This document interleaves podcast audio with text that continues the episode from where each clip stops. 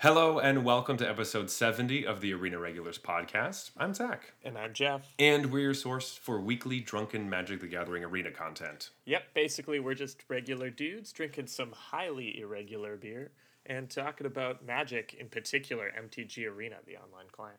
Yes, and we're talking about that client's newest format. Um, well, not the, there's going to be a newer one soon, but this is the newest one as of right now. Uh, It will have held that title for like a few months. just a few months, you know.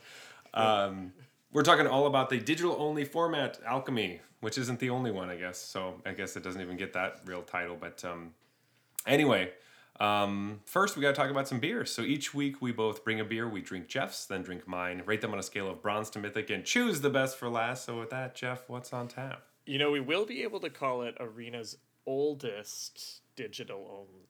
Digital first format, or does historic still kind of I think historic. squeeze in on the other side of that? I so think- it's just got nothing. It's just the, the, the second digital only format. Oh, poor alchemy. Even though historic is getting replaced with the gi- digital only version of historic or, or non-digital only version. We can talk So about still- that. Let's talk about beer, Jeff. Let's talk about the beer. All right. so I brought a real nice one this week. It's called Grendel's Revenge. This will be uh, the beginning of our indie alehouse tap takeover that we're doing for the next couple episodes here.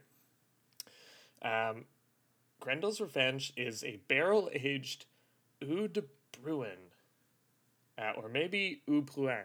I'm not sure. It's from the Flemish region of Belgium, is where the name comes from, apparently.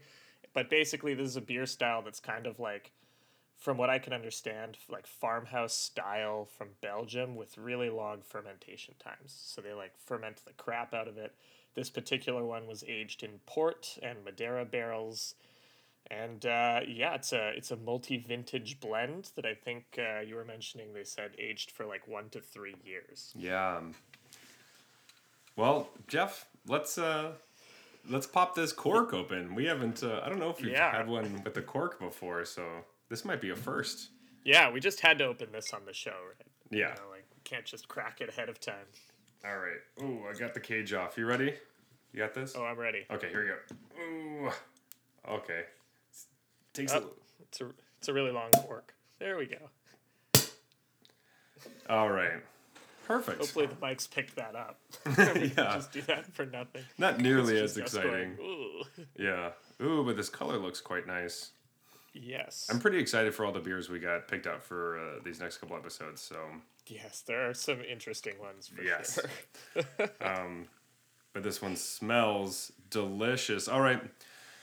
Jeff, as we're sipping on this thing, we have some magic news. Hooray! It is spoiler season once again. The Streets of New Capenna story has just dropped, and each day we are getting a new uh, spoiled card, which I think is a really cool new way of doing the beginning of spoiler season. Kind of slow roll us. yeah, it's a really charming idea. So um, I like that. And you know, Jeff, when there's a new story out, makes it seem like we're gonna have a drunken Vorthos episode pretty soon, huh? I know that's what gets me most excited. You know, like not even reading the previews. I'm like, no, when's this is like previews for Drunken Vorthos. You know. Exactly. so uh, stay tuned for that in the future. Um, it's gonna be happening. Really excited for that. Always love a drunken Vorthos episode. But we also have some rebalances that are needed very badly for alchemy. Yeah, we'll get get a little more into that later, but these are absolutely necessary. Yeah. Um, so apparently they will be implemented on April 7th. Uh, that weekend um, is the qualifier weekend. So that's only, they're getting implemented two days before that event happens, which is also alchemy. Um, however, we should know what the cards are or how they've been rebalanced uh, this week at some point.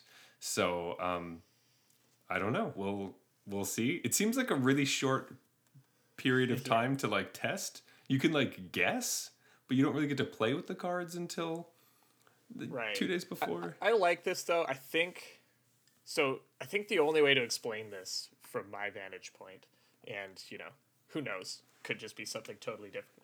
But for whatever reason, actually implementing the changes will take time for the arena coders and staff to mm-hmm. actually make it happen. but the designers have already pretty much figured out what they want to do. And as we kind of mentioned, you, you can't you can't have the qualifier weekend be this format.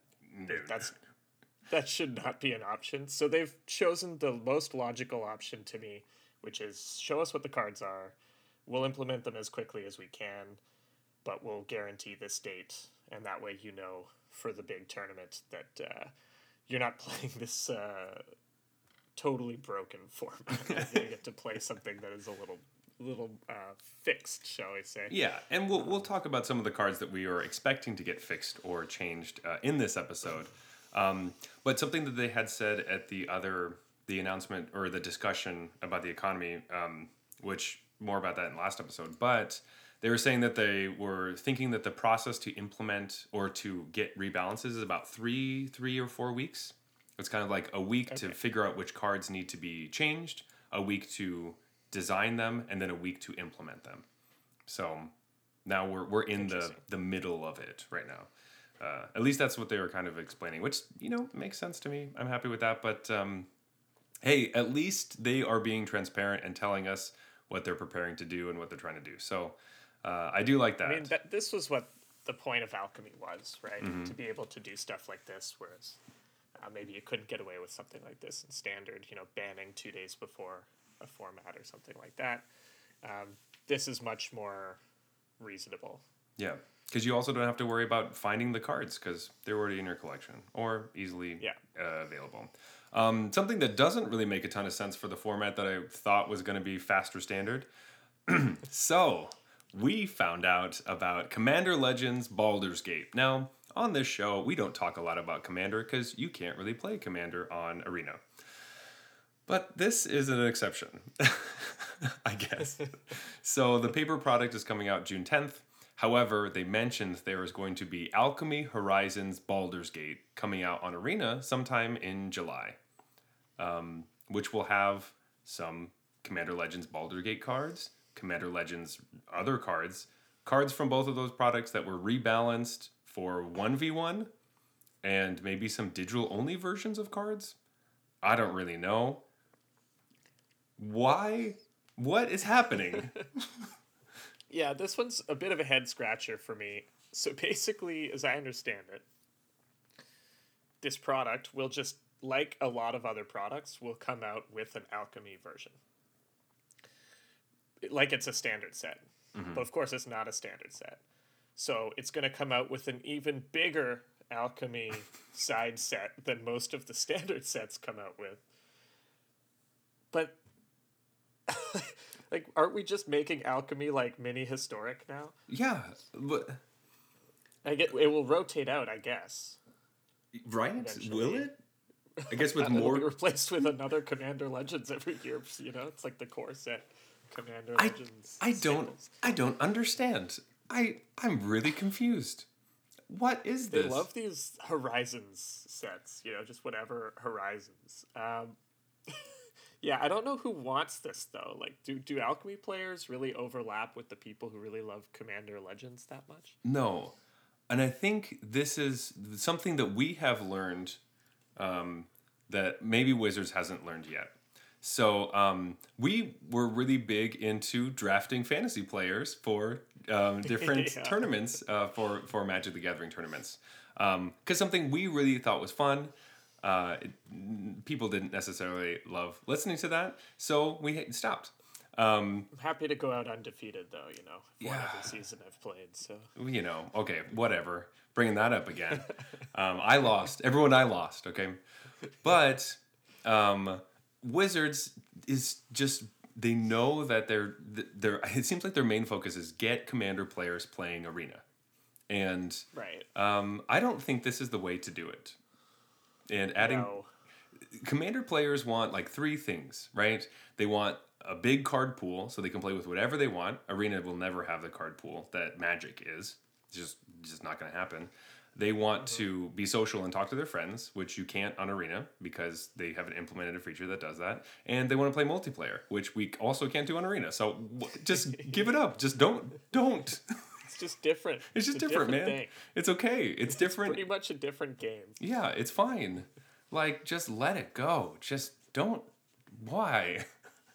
anyway, we try not to complain too much on the show, but this is one of the ones that I just don't really understand. I It's a head scratcher. It, it's a way to piss alchemy players off. Like people Mm-hmm. who are already pissed off about alchemy are not, not gonna like this. No.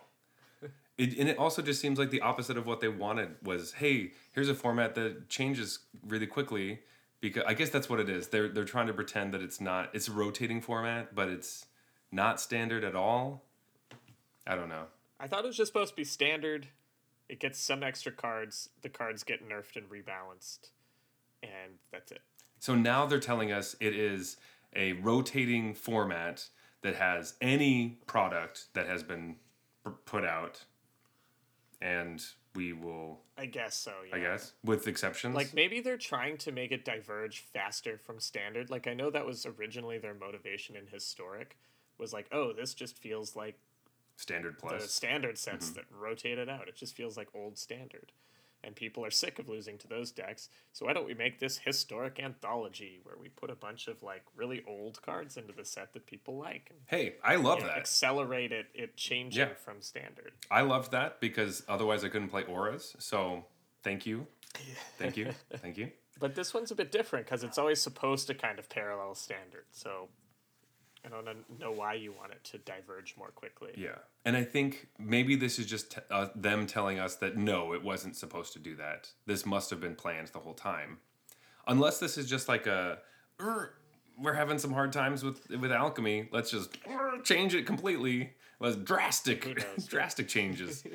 Uh, I, I I honestly can't say, but we don't have a lot of information about it at the moment. So maybe they're just using the word alchemy for digital stuff, and then it's really just in historic. Fuck if I know, man. Um, but anyway, um, yeah, let's talk about alchemy as we're already already in it. Um, Yeah. there was a uh, so like I was saying before. Last week we had a big talk about arena's economy and some ways that uh, you can kind of tips and tricks to use the economy to you the the best that you basically can and and help you out the most. And one of the things we said is all access events are really great because you get to play with cards you don't own, and then you get to see if you want to craft them. And metagame challenges are really good for constructed players because the EV is very high. Well, this weekend there was an all access alchemy metagame challenge, which was awesome. So thank you, thank you, thank you. That's exactly what we were talking about. Um, and I was overjoyed to to see that. Um, Jeff, did you have time to play in the the metagame challenge? I know you were doing things this weekend. Yeah, so I didn't play in the metagame challenge because I, I was busy in the weekend, but uh, I played a lot of alchemy, uh, you know, a little bit yesterday and then last week before the metagame challenge. So I feel like I have a good handle on where the format's at. but luckily, all of my losses didn't, you know, they were all free losses, so I didn't have to, I didn't lose any gold. Yeah, well, that's good. I played some of the metagame challenge. I did not read it completely because, well, there was one thing on Arena that they didn't actually like have a good breakdown of what it was. Um, you know, usually they have like the little thing that says, "Hey, so this is you can use any cards from your collection or that, that aren't in your collection or whatever." Right. It didn't really say that, so I thought it was a best of one thing. Um, I brought a mono black best of one deck to the the first one I did, and um, it actually was the best run I had all weekend. But but I wasn't playing against real decks. I was playing against a bunch of people's just decks they have, and I was like, "Ooh, sorry, I'm just playing Tergrid and discard spells. This is not fun for you." Yeah. So I didn't do extremely well. I think I went four and three, but uh, or whatever. Um, but it was or no no. So you you you're one loss and you're out. So it was four and one. Um, Right. so uh, and then after that, I did just terribly, really really bad. Um, so I I have experience getting crushed in alchemy um, after playing decks that were not meta alchemy decks. So. Um, but yes, Yeah, that was my experience as well. um, I would say my main experience with alchemy was putting really cool cards in my deck and then discarding them.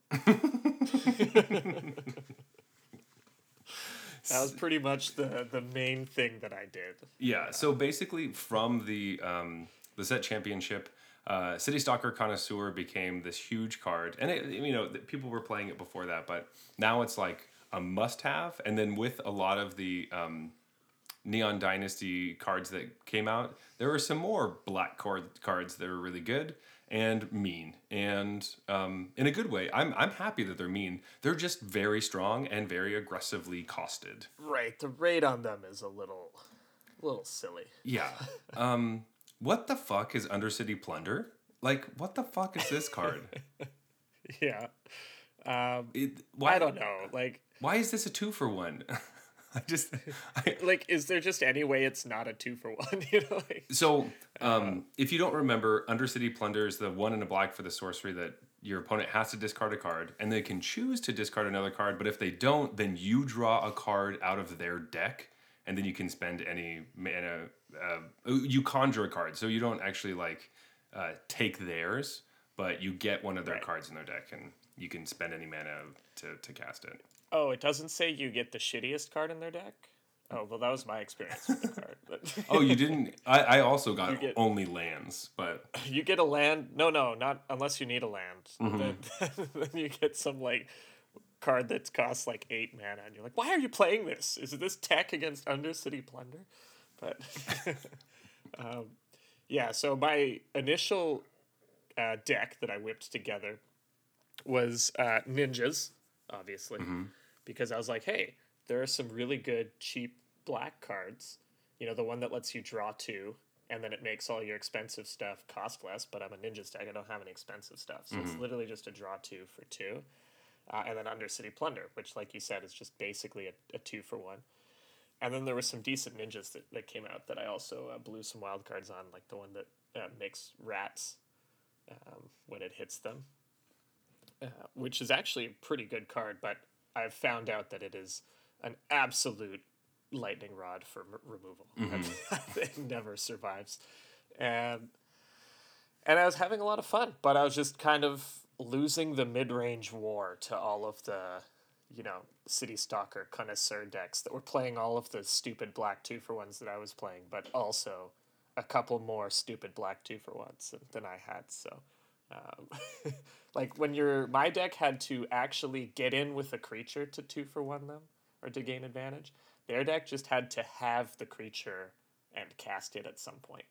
so they had a bit of an advantage over me. But I had some really razor thin uh, matches with that one. Um, especially, I noticed you put something as some little tech that I, I also discovered that tech against the discard mania, and that helped even my matchup a bit, but uh, not quite all the way there. Yeah, so the this tech, um, I'm sure everyone who's played Alchemy knows what we're talking about. Um, is a card from Kaldheim that I didn't think I'd ever play, um, but uh, Orvar the All Form is uh, is the tech because when you discard it, you it does something. So if, or if you're forced to discard it, you it does something. Um, I never thought that a card that had the text like when an opponent like when in a spell or ability an opponent controls causes you to discard this thing, do this thing. All those cards always seemed like shit, like always, and Yeah. and uh, this just Like sometimes they see play in older formats just as like anti Thoughtseize tech. You put one in your sideboard as a gotcha or something. It's like, okay, well, it, it's very specific. I, they have to Thoughtseize you when that's your only choice. yeah and stuff like that um but this one so when you discard this card you get to create a token that's a copy of target permanent. So in a situation that i was in um where i was playing this mono black discard deck uh i oh no no i think i was playing a, a different one. I, I had um it, it was a different deck i was playing which was this uh dimir bullshit still discard stuff because if you're playing black you're playing discard shit. Um anyway Yeah, of course. so it was like turn three and they were on one land and i had a kaito um no it must have been turn four so i had a kaito and like one of the ninjas and some stuff and uh, i went to undercity plunder them because they were on one land and just getting screwed and doing the oops oh well the game's over i don't have anything so i play this Yeah, yeah. they discard two orvars from my one Undercity Plunderer because they decide to discard another one. They make their own Kaito and they take a land from me. And so now they're back in the game and then they fucking swing back and destroy me. And it was just the They lulled you into the false sense of security. They're like, "Come on, buddy." They really did. Want to cast Undercity Plunder? they like went turn two, no land, oops, and then just like waited for me to try to thoughtseize or um, uh, mind rot Should them. just killed them with your stupid one-one ninja. I- yeah. Just attack every turn and pass. I should have until they decide to play the lands in their hand. Draw a card and pass. It was it was really brutal. Um, but uh, so I'm I, like I think it's cool that you know Orvar gets to be in the sideboard and, and play this pivotal role is really cool. Um, it's also a four drop, so um, City Stalker Connoisseur hits it often.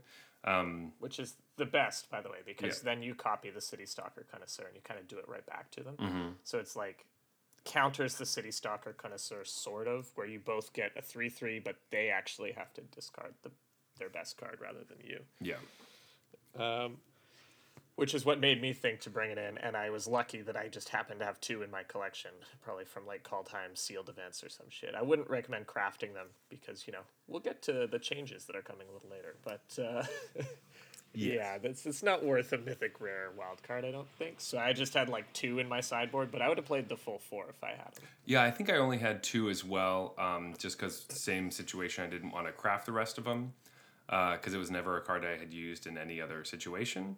But uh, wow, um, kind of through all this, and you had hinted at the card, the um, Painful Offering, which is the uh, instant speed draw two, and then your cards hurt you when you play them. Uh, the the the ones with mana value three or greater. Um, yeah, something's something's something's gonna happen just because black is the color to play. If you, I, I think like, do you feel the same way? If you don't play black in alchemy, you're probably doing it wrong. Oh, definitely, definitely. Um, it just ha- it got so many super powerful cards that there's just not a lot you can do about them. They're just like cheap, efficient two for ones, or if it's City Stalker kind Connoisseur, it's really like a three for one a lot of the time because it. Um, It'll usually get in like six damage, trade with something, and make you discard a relevant spell. You can't even usually get a get it to discard a land. It's always going to hit something. So it's just like when you pile up six damage, trades with your best thing because it has death touch, and then also uh, gets rid of your another one of your best things. It's pretty fair to call that card like a three for one a huge amount of the time. Yeah. It can also fuck people up if they're holding like Agadeem's Awakening or any of those like yeah, um, yeah, I got hit by that a lot. expensive spell lands that they haven't played. Um, it happens to me when I was playing the white one with the angels. Um, and you're like, fuck, I needed that land. That was my fourth land. And you're like, all right, well, now I just have to play those on turn one because I don't want it to get eaten out of my hand. Ugh. That does remind make me think of though your double Orvar story made me think of my double Orvar story. the best thing that I had with Orvar, which was to kill a um, graveyard trespasser, and I get like I've brought it upon myself to do that discard right because I had these Orvars rotting in my hand. And Yeah. I was like, wait a minute, I'm pretty sure I could just. Because I thought they had to do it to me for some reason. I was like, the game doesn't know that I triggered this ward and refused. Like, okay. So I kill the Graveyard Trespasser, discard my Orvar to the ward trigger, copy the Graveyard Trespasser, discarding my other Orvar to that ward trigger, and then just copy something that I had so I didn't have to discard another card. But I was like, wait, I think I could get all my Orvars onto the battlefield because they have a single Graveyard Trespasser. Just always copy that one, and the last one copies something else. That's cool because it's because the ward is forcing you to discard a card and it's an opponent. Yeah. Uh, its opponent's ability. Yeah. That is cool. That's smart. Wow. That was one of the games I managed to win. But yeah. After doing that, you know, turns out it double. was still close. Yeah, double or-. Orvaring is uh, is pretty good. It's a good good thing to do. You should do it if you can.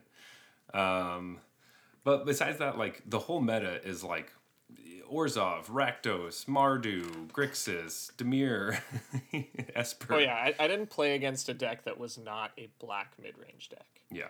Like I think the weirdest deck, quote unquote, weirdest deck I played against was a Golgari mid range deck, and that was clearly somebody who took, basically just liked Golgari for whatever reason, took this the stock pile of black cards all these decks are playing, and then filled it out with some green cards. Like, absolutely thrashed me with uh, culling ritual against my unsuspecting ninjas deck. That is rough. Ooh, that's I rough. was- he, was like, okay, wipe your board that generates eight mana for me. Play three things. Your go. I was like, huh. Fuck. I Okay. didn't. I was like, "There's no way I can lose this game," mm-hmm. and now I was like, "There's There's- no way I can win this." game. That happened really fast. Oh yikes, that's so rough. Forgot about culling ritual, because I was like, even if they wipe the board, I still have man lands, and I'll just uh, you know like uh, mm-hmm. whatever land it was, high Hive of the Eye Tyrant, mm-hmm. or maybe it was even the frost, the frost giants one. But I was like, oh, even if they tap out to wipe my board, I'll just attack them for the win. So I so I committed right, and then culling ritual and play a bunch of blockers was, uh, as it turns out, enough. I was like, forgot about that one. For- forgot about that.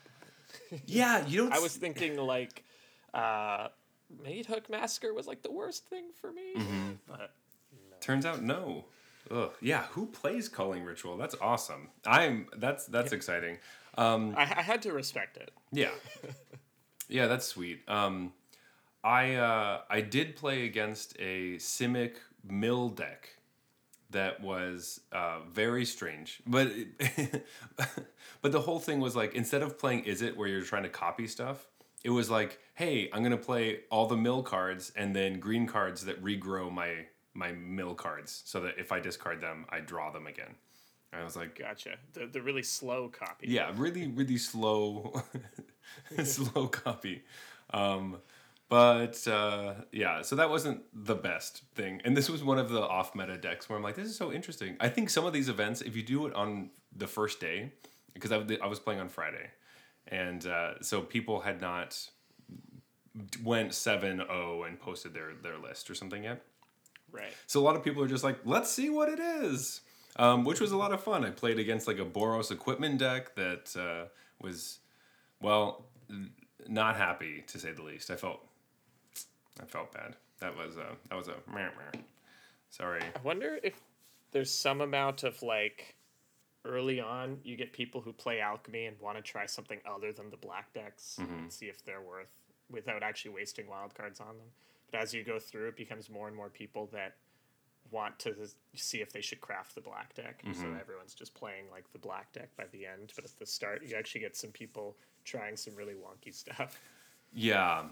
I wish we could have caught more people early because now it's like, well, if you crafted a bunch of Undercity Plunders or some of these cards, they may get nerfed and they Yeah. pretty bad. I don't see a world where City Stalker Connoisseur remains the same. And that was buffed too. City Stalker was buffed. Yeah. It maybe just didn't need the buff. I guess so. It was just supposed to be like I think it was buffed so it had it was just like a point of I actually don't remember what that buff was. I think it was like a 3 2 without Death Touch before or something, and now it's a 3 3 with Death Touch, something like that. Yeah, they just tried to make it so it, you had to spend more mana to kill it, I guess. Um, Which is one card like uh, Molten Impact also surprised me at how not how much people were playing it, but how un- horrible it is. I I was like Yeah.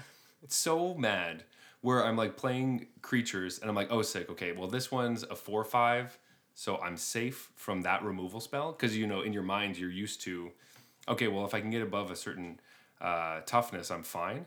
But of course, they played that freaking thing on a one one and then they just like obliterated my other card. I'm like, well, that's Yeah. that's so that's so rough. Um, so I hope that they bring that uh, maybe bring it down a point. You know, maybe it just deals three damage. You know, that'd be I think that'd be fair. Yeah, and I don't know what has to change with Undercity Plunder, but something. I mean, it's just like uh, I when I saw it, I wondered if the fact that the card was random was enough to make it like not that good, but it's still just very very good. Like on both sides, when I cast it, I'm always happy, and when my opponent casts it, I'm always sad. So Yeah, I th- unless I have two Orvars in my hand, of course. Yeah, yeah. That never happened to me. yeah. I think they should just like take some like if it did what it did, but it didn't hit me so hard. I think I'd feel better about it. Um, right. Because it just it just wallops you and like it's so like you trade off a real strong creature for it. So um, I don't know. Yeah, like uh, I don't know. I don't know.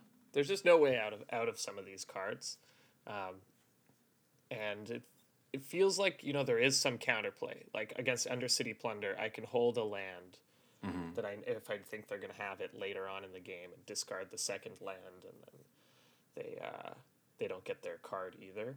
But that doesn't feel great. Like they still only cast two mana on this thing, and I still had to discard two cards. Like, and I missed a land drop, you know, at some point Yeah. to do that. Like, to, does even discarding two lands, you're like, that's that's still pretty harsh for a two mana card. Just you shouldn't be able to mind rot me for two. Like It's crazy how Mind Rot sucks for three, but is so good for two. right. Um, but we kind of already learned that with like Go Blank being crazy playable. You don't have to add that much to Mind Rot to Mm-hmm. make it good. yeah. And taking away a whole mana is adding a hell of a lot. So much. Fuck. Especially if you've mulliganed. Fuck. It's so rough. Um, which is so Oh yeah. initially all these discard spells were coming into this this format and I was so stoked because I do like discard stuff. Like I'm really it's not like Oh, I'm yeah. against this. Like it's so cool. And I always This is like my style of deck. And Yeah. That I I like it to be good, but I not this good. Yeah. You want it it's it's the same thing as like the auras, right? Where I like auras, but I want it to be fringe. And auras in, in general, like have a they're a glass cannon, so like they're never gonna be too good. Really. Right. But It's easy for them to like turn the dials and print stuff that hates on it. yeah. Or just like generically, like people just have to build with that in mind. Um, it's Right. much harder to do that against this. There have to be way more cards that say when you discard this, things happen. Um, People are stuffing Orvars into this deck into their decks and still losing to this. Yeah. like Like you, that's what's crazy. the non-blue deck main decks like three or four Orvars just for this situation. It's like, oh god. It's excessive. Like I, I like I wouldn't mind, you know, black mid range to be a tier one deck. I just would like there to be other tier one decks as Mm-hmm. well. I don't want it to be all of tier one and most of tier two is like a black mid range. It's ridiculous. It's so it's so crazy. Um, I do wonder. Uh, do they think it was okay because they printed that artifact in uh, Neon Dynasty, the the uncommon containment dude? What is his name? The two one that uh, it- whenever you, know what you're talking about. there's there's a two one in Neon Dynasty. It's an artifact that when you ever you discard a card, you can play it until end of turn. Oh, that's They're like, oh, there you go. You have to discard this just thing. hold up an whatever. instant, and then when they make you discard it, get them. Get them. Then it's just a one for one, and you're not two for one. But you did have to play this shitty artifact, so I guess you kind of got two for one. Because they make you discard on their turn. It can't be a creature, right? Or is it until the end of your next turn or something? No, it, it, they would make it. Yeah, it wouldn't really work unless it was like an instant or something. Yeah, but it, then you, then it's just going to be a removal spell that like trades with the the thing anyways. You still got two for one. Yeah, exactly. Um, so this card I hadn't ever played, but happened to be in this random black discard deck that I played. Was uh, Gutmorn Pactbound Servant. Do you remember this from the first Innistrad uh, Alchemy release? Uh, it's a mythic, so probably not because I tend to Absolutely not. not think of the mythics. But this card's pretty interesting. So uh, it's a legendary demon creature, and it's a 1 3 with flying and death touch. And it says when it enters the battlefield, each player discards a non land card. All right, so you both discard. That's a fair discard spell. I get it. They also says whenever a player discards a card during your turn, that player um, they choose another player, and then that player conjures a duplicate of that card into their hand, and it perpetually gains when you spend mana. You can you can cast it for whatever mana that you have. Um, so the idea is that this is like the last card you play in your hand. You don't discard a card; they have to discard their card, and then you get a, a copy of it, and you can play it. Okay. It's very weird and it's hard to play because it's confusing. And Yeah. um, it works really well with those decks, except for when you play your card. Sometimes you discard a good card that's a discard spell that you give them that they get you with. Yeah. And, it's, and then when you discard cards on your turn, then they get it's really confusing. So, but the coolest thing that happened was I was playing this mono black discard deck with this guy against mono white that have that um the the three one that when you play it, uh, Sigardian Evangel. That's the three one that when you play it, you get another one in your hand, and then at the end of turn you have to discard all your extra copies. So then So they would play that. so. So they would play that, uh, tap down a bunch of things, makes a bunch of them, discard their last copy. It goes to me. I have it now. I play mine. I keep conjuring more, and then I'm getting their their white lands that they're discarding. So I'm playing a bunch of those, and then I have a copy left in my hand at the end of my turn. So I discard it, and it goes back to them. And it just it was this weird cycle. And it was just playing all these Sigardian saviors. and that it basically went down to counting up how many blockers we had and if you could tap down enough things to attack. Um, it was yeah. the most ridiculous game. I stabilized at three life and was able to win through this weird thing. Oh god, it was just the most ridiculous thing that I didn't even think of in my mind that that was the re- like something the cards could do. Right. But- you wouldn't like when for some reason when I imagined conjuring cards into your hand, I always imagined them just like poofing away into exile after, not actually being discarded. So I wouldn't think of them triggering that weird thing. Yeah. It's it's kind of like when you play your um, sanguine brushstroke and then you like lose your blood artist, but then you can reanimate it later. Right. Was, that- yeah, it, it always felt weird to me that I could do that at 1st Mm-hmm. Um, yeah, that card is that you were just talking about is definitely Mm-hmm. one of those cards where I would read it, then read it again, and then be kind of like, you know what, I'm gonna see what happens. I don't, I'm not sure off the initial read I actually understand what's gonna happen when this card enters the battlefield. Yes. And um, this is the one thing that I was happy. So all access alchemy event. I play it. I would have never crafted these mythic cards that I've never played with. I don't Exactly, understand how yeah. the card works. I play it. I realize I don't really think it's that good. It's too hard to play with. I don't want to play this card. But I'm happy that I played it. Um, and when other people are all are constantly making you discard, it feels like actively a downside Yes. to have this thing. It's but it only so it only does that when it's your turn. Do cards go to the other people? Oh, okay. Or no, it's when. Wait, wait, wait. No, that's not true. Because when they would discard of their turn, I would still get it. The Sigardian Saviors, right? Yeah. Maybe that's a bug then, because I was getting cards maybe I shouldn't have gotten, and I thought it wouldn't work that way, but it did. I don't know. I still don't know how this card works. See, that's what I was saying. Do you remember Maybe- that green one? The green one they released in the first Alchemy set that like everybody read it and everybody had a different idea about what it did. oh, But yeah, grizzled it, like, hunt let you master. discard Yeah. creature. It lets you like discard creatures out of your hand to go get one from your sideboard and replace it. But you could also, for some reason, like purge them all from your deck if you felt like it. So it was like very strange uh, text that everyone was like, "Wait a minute, how does this, how many cards do I get if I do this? How does this card work? Is it card advantage? I don't even know. I don't think it is. I think it's just like you get rid of shitty Llanowar elves in the late game." Yeah, and exactly. replace them with awesome big monsters. But It's so weird. I literally Um, had to just play. I like crafted one so that I could just play a game and play it and see what happens when I do it. Like, Just to what is this?" understand. which is what's great about these all access events because that's re- you know literally that's like a bunch of if i this cool design possibly um, if i don't understand it i'm just gonna be like no I tap out man i'm not i'm not doing it yeah. so um, So I thought the card was awesome because I was like, if I discard Llanowar elves and then get the three other Llanowar elves out of my deck, I go get like four cards. And I was like, that can't be how it works, but it seems like that's what it says. so in the end ultimately through this whole discussion more all access events is really great even if you have to pay like a little bit for them like this is like 2000 gold or something not a big deal to me. I, I got to learn a lot and a lot was only craft the black cards. Those are the ones that seem great until they get nerfed probably.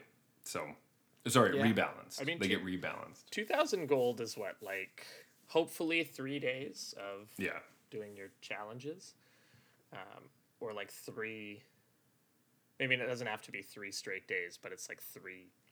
Uh, what do you what do you call those reward challenge things? daily quests Daily quests, yeah. Uh, because if you listen to last week's episode, you know to always re-roll for the 750, Mm-hmm. Always re-roll. and so you hopefully can get two 750s and a 500 in three quests, and uh, there's your 2000. Yeah. Also, you do get 15 wins uh, per week, and then your certain ones during each day. Uh, so those always Right. just If you don't manage to there. get the second 750, hopefully Mm-hmm.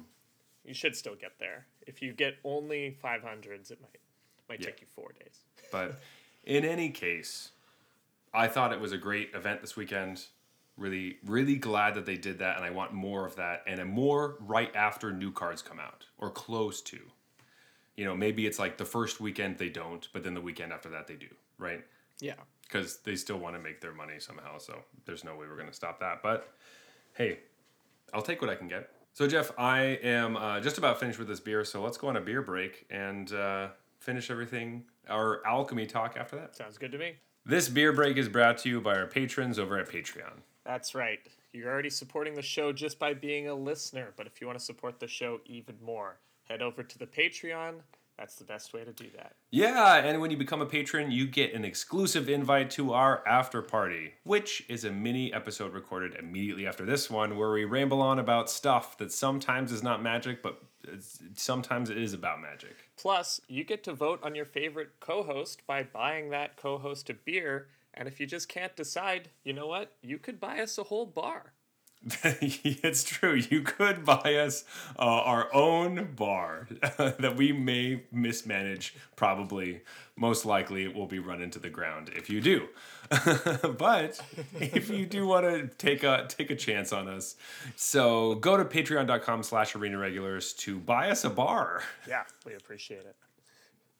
All right, Zach, what do we got here? Oh, not not even a cool pop sound.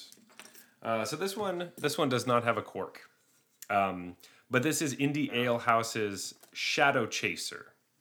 So it's an IPA, and they say on the label, and uh, one word to describe this IPA is dank. Um, so yeah, I don't. That's not like an appealing beer word to me. I know it's like a weed word.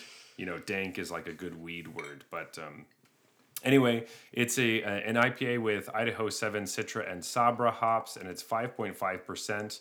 But the main thing about it is that it has the most horrifying picture on the label. yeah, I really hate it. it's a it is a bad trip if uh yeah this don't don't look at this just in general just don't look at it. Um if you want to go to our instagram. You can see all the labels there but holy shit this is the scariest thing. They so indie ale house does this. We had done their instigator ipa which is their flagship ipa which also has a horrifying picture of a man. This one is so much worse than that one.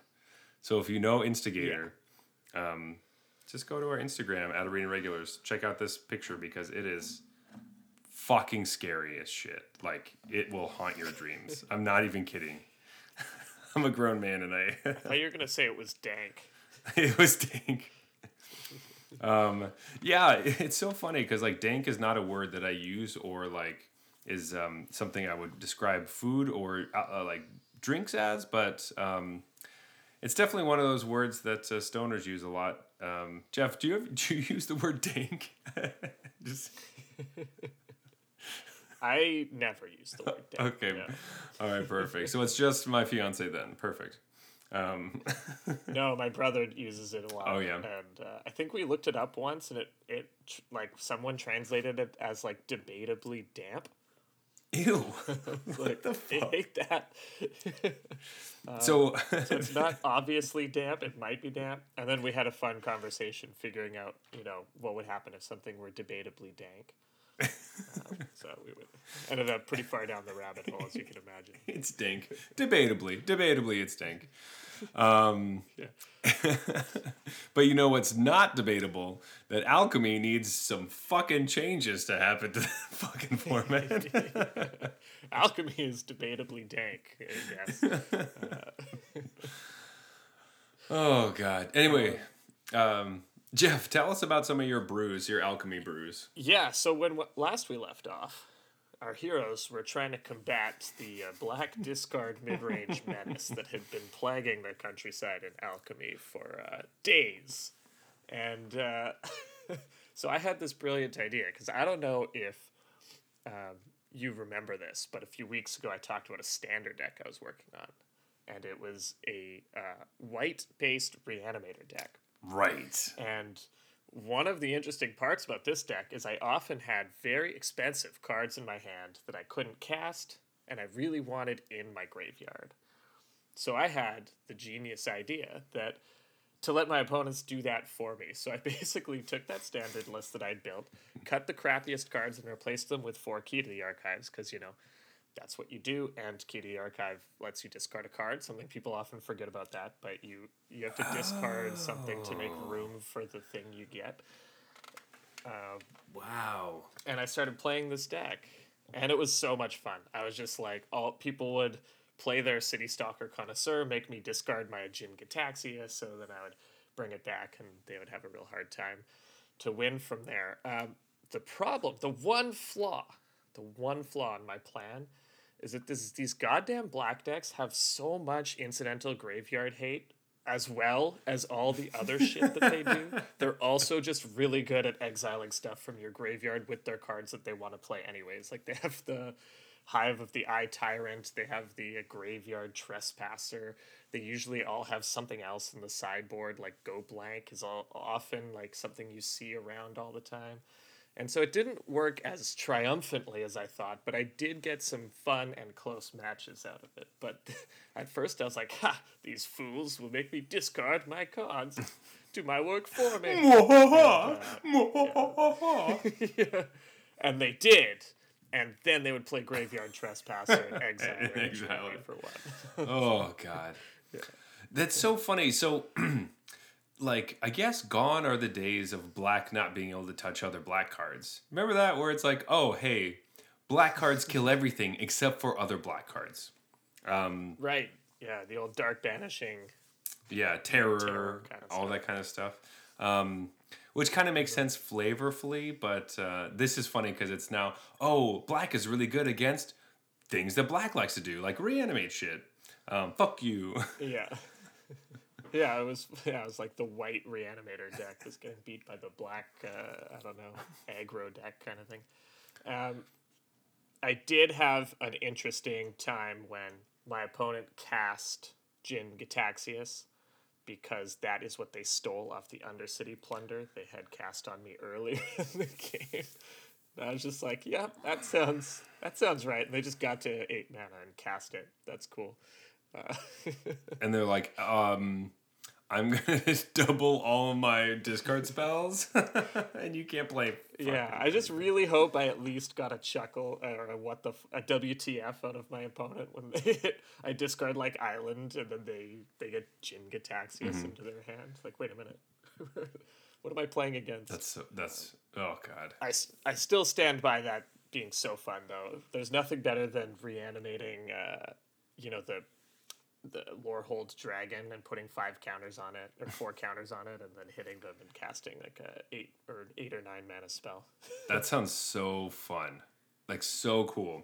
I love the idea of um you know the three anim- the three animator the reanimator um strategy has three different quadrants that you need in your deck and just cutting one of the quadrants and being like my opponent will do that one for me. I love that. Yeah exactly. I'm not gonna play any i like i'll still play um, key but like the good one yeah. Yeah. But but everything else is like they're gonna make me discard cards it's fine yeah, I really don't need discard outlets. I could just no. focus on like removal spells mm-hmm. and like looting or like uh, sorry, not looting, like actual card advantage to get through my deck rather than wasting all this time on looting. Mm-hmm. Um, yeah, it was it was a lot of fun. but oh. like, uh. just imagine there's a meta shift and nobody plays discard, and my deck just does nothing. Yeah, the first couple matches will be like, "Oh, this is really embarrassing." They're like, "What the fuck is this deck? What are they doing? They're playing reanimator." doing? Yeah, the only way they discard cards is key to the archive. Like, what's going on? Oh God. Is his plan really to get to eight mana and cast Jin Gitaxias? Is that even that good at that point? yeah, point? it's like, uh, but not ramping into it. Like, what are you doing? I guess key ramps, but anyway, that's awesome. I uh, I like that. Obviously, had my two my pair of Orvars in there. You know, mm-hmm. like gotta, yeah, you and you, you, do, you can actually play them too. That that makes a little bit more sense than when I was playing them and they were literally just to sit in my hand. Hey man, I could reanimate them if I need to. I don't actually remember what the main text on Orvar does. I only play it for the other text, but Which is it hilarious. copies stuff somehow. But like the thing about Orv, it's just hilarious because that card, the only reason that you would play it before is because you could target things and like copy the the cards that you targeted. Um, it's just it's they like forget whatever text on the back or the Oh bottom. yeah, that's what it does. If I target it with a spell, I get to copy. Do I copy the spell or the thing? I think you- targeted? Um, let me look it up again. I think you copy the the. sp- I would think you copy the spell, but is it the thing? Um, as I I don't know. already closed out in my Orvar tab from earlier when I was looking at it, just for the bottom part of the text. Yeah. Whenever you cast an instant or sorcery spell, if it targets a one or more other permanents you control, create a token that's a copy of one of those permanents. It creates tokens of the permanents. Okay, yeah. So it like copies the thing you're putting pump spells on. This would be pretty good in Azorius auras, you know, because like you just copy your uh your not SRAM, but the one that's not legendary. You know, that seems pretty sweet. No, it, it says instants and sorceries though. Yeah, but sometimes you have those hexproof ones, right? The protection ones. You know, like dive down. The- well, You can, yeah, like, dive down your uh your guy and, and get another one. That's pretty good. That's true. I would hope to have more, more like most of the deck is auras, which wouldn't work with this. I'd probably want a deck that was uh, heavier on uh, other spells that maybe targeted and copied stuff in a different way, so you get I to think double Orvar is the new copies. tech for Azorius Auras. If you're playing Azorius Auras out there, craft four Orvar, slap it in, get rid of your auras, replace them with instants and sorceries to work with Orvar, and then we're there. You get to copy your uh, spell dance. Yeah, and then you can't play Lurrus anymore, and uh, the only format Lurrus is uh, uh, You know legal Lurrus in. isn't long for this world, anyways. Wait now, buy your copies now in uh, in paper, I guess, because they're all gonna plumb. They're Oh yeah, because he might be banned in the new format that they're about to release. Yeah. oh god. I wouldn't even be that surprised if that format came with like a pre-ban on Lurrus. You know what's gonna happen is that format is gonna come with a fucking Commander Legends just injected into it. Yeah, yeah, whatever the hell it's called. Maybe that format is called like Alchemy, like A capital I C H E M Y. That explains this product. oh. It's not going into alchemy, guys. It's going into AI chemy. Maybe it's just called Legends, and it's just like fucking Commander Legends bullshit and some other stuff. Or it's just called Commander to try to fool Commander players into coming and playing it. Literally the put same. that past them at this point. and so then all the the Wizards commander official sanctioned format Commander. commander, and now they're calling all the commander products like EDH is different, than oh god, that would be so annoying. Um, Uh, they would hate that. God, what is going on with these formats? Like, I just don't know what's going on. Um, Sometimes it just feels like some of the teams are working without talking to each other at all, which can happen in big businesses. Right? Yeah. like you have some last minute stuff you got to do to like. like the oh, shit, entire, you guys were working on that. We were. we Yeah. were working on this other format. it's like the entire War of the Spark novel slash all of it um, was all completely off, right? So it's like obviously no one was talking. Seems like they might still have some of those similar issues. I I don't know.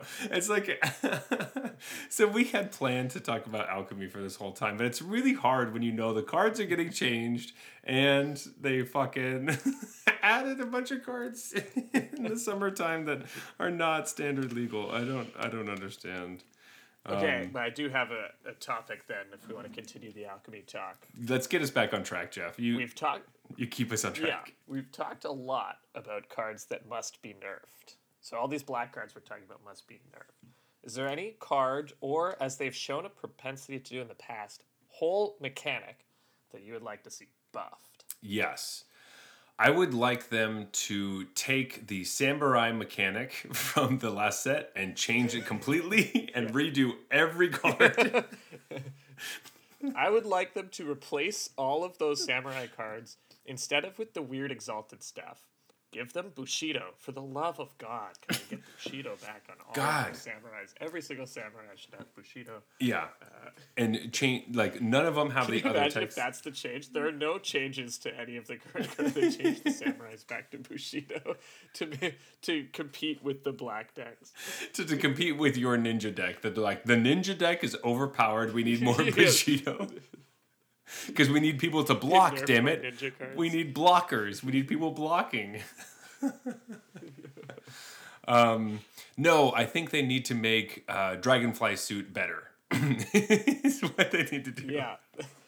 They need more cards that reference it too. There's not enough Yeah. references to Dragonfly Suit Yeah. currently for So- you know such a such an important part of the story and the lore, overall lore of Kamigawa. Yeah, so they have the Dragonfly suit, they have the Dragonfly pilot. I want to know who designed the Dragonfly suit. Um, was it from Exactly. France? Was there like a some sort of catwalk where we got to see the suit on display beforehand? Um, are people? Maybe nerf it so it's legendary because it's a little you know excessive. Yeah, um, You know, just when people have like six Dragonfly suits, feels yeah. It's it's a little over. Outrageous. It's a, too OP right now. So you just um, yeah, make it legendary. yeah. put it in the story. Uh, uh, I, you know, I don't know what it is, but um, something's got to happen with Dragonfly suit. Honestly, I don't know, just like just like change the story so that you know like Teferi was wearing it, you know, and, and I know he's not even in the story, but just like it cuts to him wearing it, yeah, totally, totally, totally. Yeah, so or or he was wearing it in like the Innistrad story. that that is why he could slow the sunset. Exactly. Um, I would love, you know, speaking a little more real. Uh, I would love if some of the key party cards, like the party enablers, just got a bit of a buff, so that you would actually consider playing them. Like, like you know how they buffed uh, Dungeon Descent. Yeah, I feel like they could also buff Base Camp because Base Camp was another land that was inexplicably terrible. Like they just went so hard on making this land unplayable that uh, I I could see them change that land so that you could actually play a three color party deck because that's one of the biggest problems. It's so hard to do to do because there's no there's no three color enabler and then make a couple of the you know payoff quote unquote payoff cards like the four drop that makes soldiers whatever and the Linvala just give them a little more juice kind of like they did with the venture mechanic yeah. I mean, I would also like that. That that was something that um, that people have been asking for from like the beginning of alchemy, being like, "What about base camp? Like, what's going on with that?" Right? Um, I, I still can't believe they did us dirty by having like no party in the D&D set I, and I was like oh party's clearly a, a setup for the D&D set and then party just nope party just continued to suck forever it seems like even a though people still love it and wanted it to be good it seems like a home run slam dunk. I don't understand why they would present it Yeah. like seven, eight months before the D and D set and just like skip the whole party thing. It's just so weird to me. Like, why? I think it was what we were talking about, like miscommunication. Like it was a mechanic that was supposed to be in the D and D set and then got moved, or the D and D set was not supposed to be the D and D set until pretty late, and they had already used party in this, and then they're just let's not reference that mechanic we made. That's clearly a like I would have been like, oh, the D and D set got approved after we already put party to print. That's the luckiest thing that's ever happened to us. Let's let's you know go hard on that. like, Like, but you, the thing, I know. Okay, this has nothing to do with what we were talking about this episode, but like, you you could have just changed some of the creature types that don't like. It doesn't matter. Just change the creature types so they fit into party. right. You don't even have to add party or anything. No, they actually went out of their way to make stuff in a D&D set like not a rogue. Or like fucking like, warlocks what and shit. hell? Yeah, like God. So, so obviously a rogue. uh, I just I can't I can't. like parties are really cool mechanics. A really interesting take on uh, Tribal. And I want it to be at least. I'm not saying it has to be awesome, but you know, could it at least not be a total joke? Like it's Yeah. when I see someone playing party, I'm like, oh, that's cute. I respect that. Mm-hmm. Like I see what you're trying to do, but I already know I'm like 95 percent to win because like their deck is just gonna beat itself mm-hmm. because the cards aren't there. Is that too much to ask? That the cards are at least like pretty good. If you get a full party, the cards should be decent because that's pretty hard to accomplish. And instead, they're just like oh, a mild buff. So this is something. Do you think they would ever rebalance cards just to ta- change their creature types? Like, are there cards in Adventures of the Forgotten Realms where they're like, you know what? We are going to rebalance some of those cards to change the creature types so they fit in the party. Would they do that? I don't. I think they could. Like, they could justify that. I think it would have to come with a buff to the other stuff. Like, oh, here's an update. We buffed Linvala, the party card. We buffed the one drop party cleric card. We buffed the buffed, black you know, the red one. Four drop warrior. And then we made some of these other cards like a rogue and a Mm-hmm. wizard and that would make more sense rather than if it's just like one random card changes to a from a shaman to a wizard or something. But uh, I think they definitely could do that, but it'd have to be like I said, kind of part of a bigger party update, so that people were like, "Oh, that makes sense." What they need to do, honestly, is make Citystalker Connoisseur a rogue. Like, that would. There, there you go. Yeah. yeah. That just card needs a buff. It needs to go in more decks. It needs to go in more so. decks. I'm not I'm not seeing it enough. It's definitely not gotten to the point where every time my opponent has four mana, I'm like ninety percent sure that's what's gonna happen, and it actually happens at about that rate. Yeah, I do want to say, as I'm looking back at some of these alchemy cards, that um, w- Patient Zero is nowhere to be found. That's the card that remembers damage, Yeah. and Yeah. it makes it more Hearthstoney. No one plays that card, and it is not. It, it just sucks. um, I really want a. I think they might have already buffed it, but I want another buff to old Get Drug Monster. Okay. I want it buffed until it's playable, and uh, I will keep asking for it until that happens.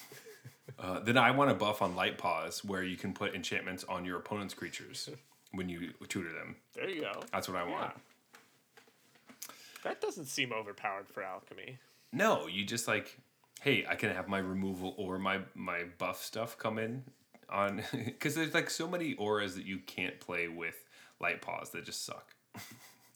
Like, oh, In fact, one way to combat what's going on would be to invest in like things that are card advantage, but don't just put cards in your hand because Mm-hmm.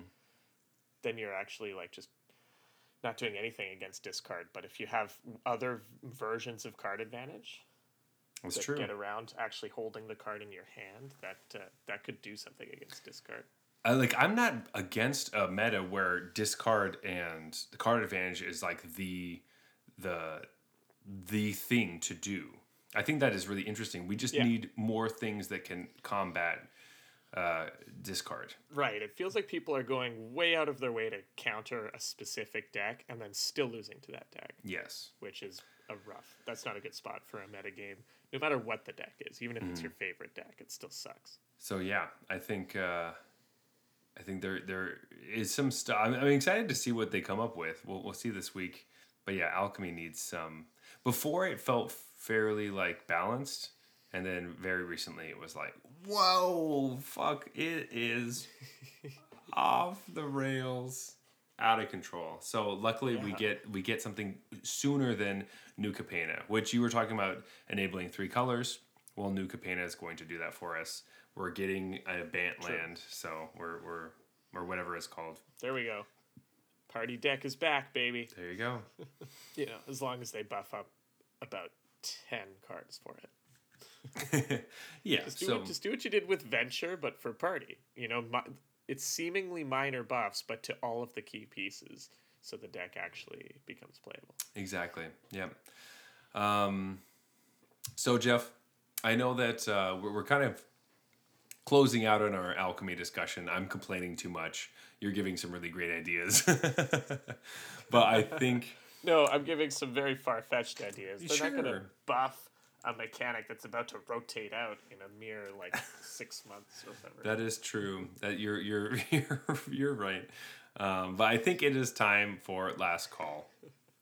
So as we move into our rating portion of this evening, of course, we need to talk about our rating scale, which is a scale that goes from bronze to mythic, just like the tiers in Arena.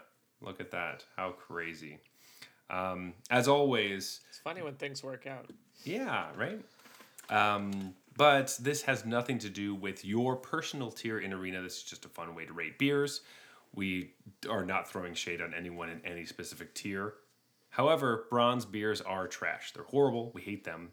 Uh, you have to pour them down the sink because they're so bad you cannot finish them. Silver beers, these are macro brews, or basically just, you know, beers that don't have a lot going on. We were joking off air earlier that every Pilsner we've ever tried seems to f- find its way into this category. So, Which we're hoping to amend at some point. We are to rectify. yeah, we're, we're working on our on our taste buds.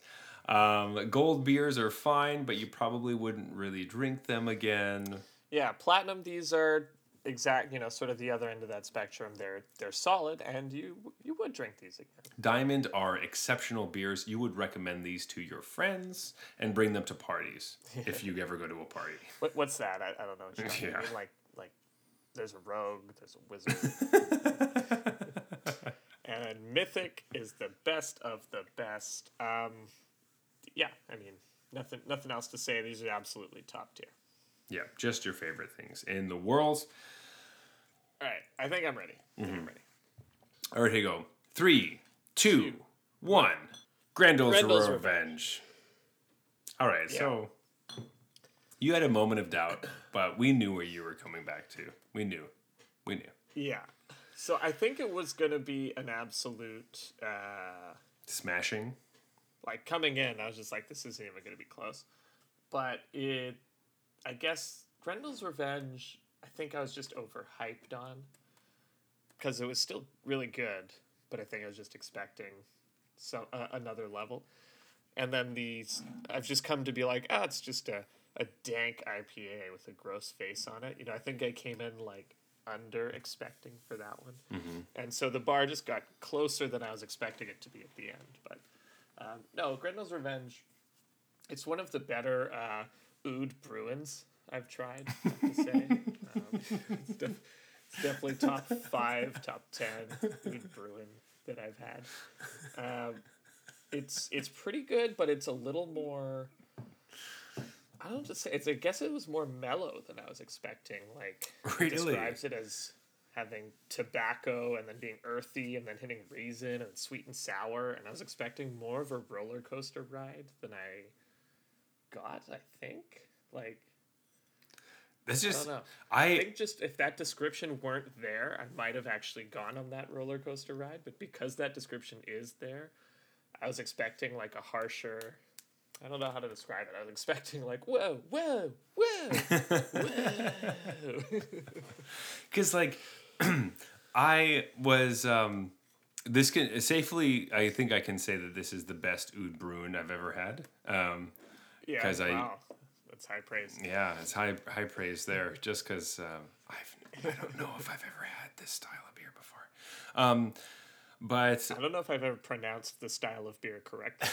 I, I have no idea. Um, but it once I knew it was like a mixture of different um, aged beers. We've had some aged beers before, uh, and we've had farmhouse stuff and all those kinds of things. So I'm used to those types of flavors, and this was like.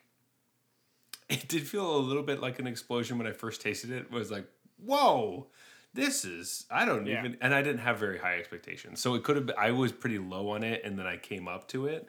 And so I think we we kind of met in the middle there.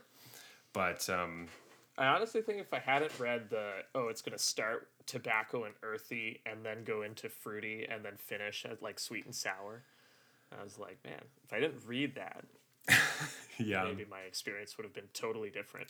I think I've read like rich tobacco on enough and like earthy notes on enough wine labels that I'm just like, eh, it doesn't matter. Like to me, I'm like, eh. Like, is that gonna be there? No. Yeah, it's gonna taste not. like tobacco and leather. Yeah, yeah, yeah. Yeah, yeah, for sure, for sure. before. And then you drink it and you're like, okay, it tastes like rubber bands. Nice. Um, yeah, but uh, that's what they meant. Dirty rubber band. dirty rubber bands, like old pennies. Nice. Um, but I like it in a weird like way that you're a kid and you eat random shit that's around your house. Yeah, yeah, Anyway, yeah. um, It's the adult way of experiencing that. yeah. Everybody likes eating dirty rubber bands. um, Jeff, do you have a tier for this beer? Oh, I don't know. Um, I'm putting it on you. You brought it. put it on me. You know what? I'm I I think this one's close, but I, I gotta put this one in platinum because I just expected expected greatness and I got goodness. I'm gonna put this in diamond. I liked this. This was weird. I would get this Yeah. again, and I would tell people about this fucking weird I'm, thing. I'm gonna get it again though. Yeah. I'm gonna and I'm gonna try it again a different time to like go through the experience again. But I think my expectations it's gonna be one of those things where next time my expectations will be too low. Mhm. And I'll be like, Oh my god, this was amazing. And then the third time maybe. I'll Yeah, have it'll be- medium expectations. so it'll be like right on the border, and you'll you'll find it. Um, but no, I I, I really like this. and then I'll feel discover how much I actually like it. Yeah, it's uh, and it definitely feels like you know a, a bottle that comes with a cork and is eight percent feels worth it for like kind of the price tag that comes with it. Um, nothing nothing yeah. against the the bottle that was not corked, but it does have a certain kind of air to it. Um, but with that, let's move on to the dank, scary fucking face of Shadow Chaser. That's a fucking Shadow Chaser? Is that what that is? Like your shadows are scary, but this is so. what chases your shadows away? That's Like th- this makes me what what's that called? Like the un- uncanny valley or whatever when it's like something weirds you out when it's hum- you could tell it's humanoid but it doesn't really look like a Oh, human. There's yeah. that like really eerie thing that goes on. you can And tell. it has yeah. something like something Also known as that going on. yeah. here. Yeah, it's like purposefully placing features of a face in the wrong places to freak you out. And also having skin of like flowers, but like scary flowers. I don't even know. Right. And the background is like acid. You're gonna say also known as. Do you know what it's actually called? Because uh, I'm only like Oh, I don't. I'm, I'm only like yeah. I said the uncanny valley, but that doesn't that doesn't sit right with me either. So yeah. No, I was gonna say also known as um, a bad artist. Not that this is bad, Oh, yeah. but in the in, it has an air of it where it looks like someone didn't know where uh, the anatomy of a body was, and so they put them in the wrong Yeah. place. But this artist knows that they're purposely putting them in the wrong. Place. That's what I was gonna say. You can you can tell that they do. It's like a Picasso kind of Yes. thing, where it's like you know that uh, he knows that this is not what, Exactly. where things are on a face. Um, but it could be similar to like a child's drawing where the mouth is in the wrong place and the nose is weird, you know. But it right, it's just not quite lined up, but it's Exactly. sort of in the right spot. but it's close. Um, but it has a detail to it that no, you you can tell that it is a skilled artist making this piece, um, which makes it scary. you know, like it, Right, it doesn't look like a child's drawing. It looks like uh, it's it just it's it's it's unsettling. It's very unsettling. Um, but the beer, I did like this too. I like this a lot. I, I agree with you that they were close. I just think I knew straight out the gate that I, I knew I wanted to pick the other one. And when I tasted this one, it just it took me a while to get into it. Like coming off of the um, uh, Grendel's Revenge, uh, coming back down into an IPA world to get back to this. But I think this is really good. Um, I'm really impressed with Indy. I I like before this we we've had in uh, Instigator, uh, which I liked, Mm-hmm. but uh, these other ones are really really surprising me. I mean, I would say say that, but and then at the end of the day, I've given all of their beers platinum. But or Mm-hmm. I guess the spoiler for what I'm going to give this one. But I picked the other one, and Mm-hmm. this one, uh, yeah, I'm not going to give it a higher rating than the the one I picked. yeah, But uh, I I feel like these are probably like platinum, but a step ahead of Instigator for me. Yeah, Uh, and Grendel's Revenge could be one of those ones that, like, who knows? Maybe it'll be a mythic beer for me after I try it a few more times. that's yeah, you know, maybe uh, the, the time it takes for me to understand it is similar to the time it takes to ferment. You know, just uh, not like a have one beer and understand it right away kind of thing. it's like a good movie that takes you a while to get. You know, fee, you see all the Yeah. pieces, right? Um, it's like a great magic card that was underlooked in the previous season, but then once the the format started to fall into place, uh, the metagame made it shine. Yeah, Yeah, I uh, I agree that uh, Shadow Chaser is fucking horrifying, but platinum Um, but I would definitely get Yeah. this. I don't buy Instigator very often because I just think it's it just kind of feels like a scary logo. This one is a really good beer though, and I like these hops too. So Yeah. Um, This one's just like Instigator, but more. They went scarier on the logo. Mm-hmm. and a better beer. Is, I guess it's not more in like ABV. It's actually uh, quite a bit less than Instigator. I think it's like a point less, maybe. I think um, is Instigator six? I can't remember. Anyway, six point five. But in any I case, feel like Instigator was fairly high. But I don't remember. Um, I just can't keep. I can't. guys, that was like 30 episodes ago. Okay, Yeah. give me a break. yeah, we did Instigator at episode forty-five. This episode Okay, seven. oh, not quite 30, but Close, close. Um, it's 25 episodes a guy got. Good guy. Ah, go. Oh my god. Big bottle beers. yeah, with that, uh, Jeff, you know, we went from left field, which was small beers, and now we have big bottles. So uh, it hits. us- You know, we're not Now, really now used we're to it. overcompensating. Yeah. yeah. Um, but I think we're coming into last call with Jeff not being able to, to complete a sentence and me not being able to Yeah. complete sentences for the last 30 minutes. Um, so, anyway, um, you can always reach us at Arena Regulars on Twitter and Instagram. Yes, you can also find us on MTG Arena under the username Arena Regulars Podcast. If you want to find me personally, you can find me at Zulberg, that is Z U L B E R G, on Twitter and Instagram. But, Jeff, where can they find you? I technically do have a Twitter account. It's at Blues Brews MTG, B L U E S B R E W S MTG. You should have seen Jeff. He was crazy after the Oscars. He was tweeting up a storm about Will Smith slapping Chris Rock. Um, you, it's it's insane. J- Jeff is a Twitter fiend, so you should go follow him because he, he he's on he's he's got his finger on the the hot topics. Um, Wait, Will Smith slapped Chris Rock? um, and also, pl- No, even I know that. Yeah, yeah. Please leave us a review on Apple Podcasts, on iTunes. Follow us on Spotify and anywhere you've been listening to this podcast, uh, and and rate us anywhere that you can. All of those ratings actually mean a great deal to us. They really help us grow the podcast. Um, go to our YouTube channel, give us a like, tell us, hey, you should put more YouTube videos on this channel because there aren't enough YouTube videos here. Um, and and just uh, comment on on our things. We love to talk to all of you and we've had some really great feedback about our recent episodes. So we, um, it, it give it, you know it makes us feel really nice. So um, we would love to to hear your feedback. Yeah, warms the heart, This has been the Arena Regulars. reminding you that alchemy is a dumpster fire. Good night.